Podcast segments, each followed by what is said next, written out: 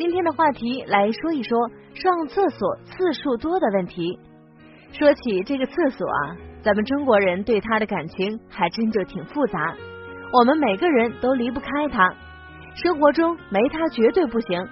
家里停水了，马桶不好用，这是最折磨人的。但是呢，咱们中国人又打心眼里不喜欢它。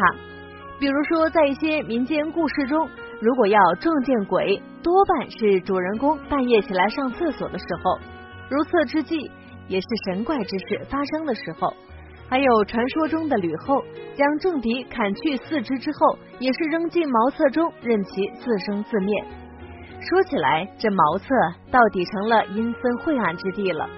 这说明什么啊？抛开别的不说，我们能从中揣测出来，中国人在潜意识里面就认为，经常如厕的人阴气较重，阳气不足。茅厕这个地方就是阴气浓重之地。这一点放在我们中医学的视角来看，是有几分说得通的。因为一个经常上厕所的人，多半要考虑阳气不足。为啥这么说呢？比如说大便吧，前些日子本节目就录过一档节目，讨论过阳气和大便之间的关系。如果一个人脾阳不足，则运化失常，水谷来不及化生气血，就注入肠间。于是发为腹泻，尤其是慢性的腹泻、便溏，就和脾阳虚有关系。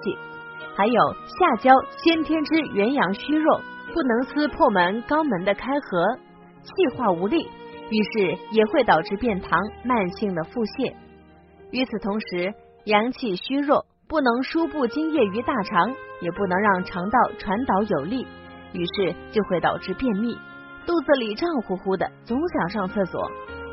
因此，就算造成大便异常的原因有很多，脾肾之阳不足，怎么说都是首要因素。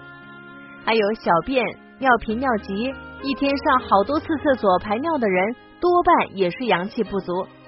身体水液的代谢离不开脾、肺、肾三脏，脾阳虚，水液运化不及；肺气虚，则水液代谢缺乏动力；下焦元阳虚弱，则膀胱开合不利。导致尿频或者尿液淋漓不尽，总想上厕所，故而小便频乃之患。一家务必考虑阳虚。如果大家在两性生理方面有什么问题，可以添加我们中医馆健康专家陈老师的微信号：二五二六五六三二五，免费咨询。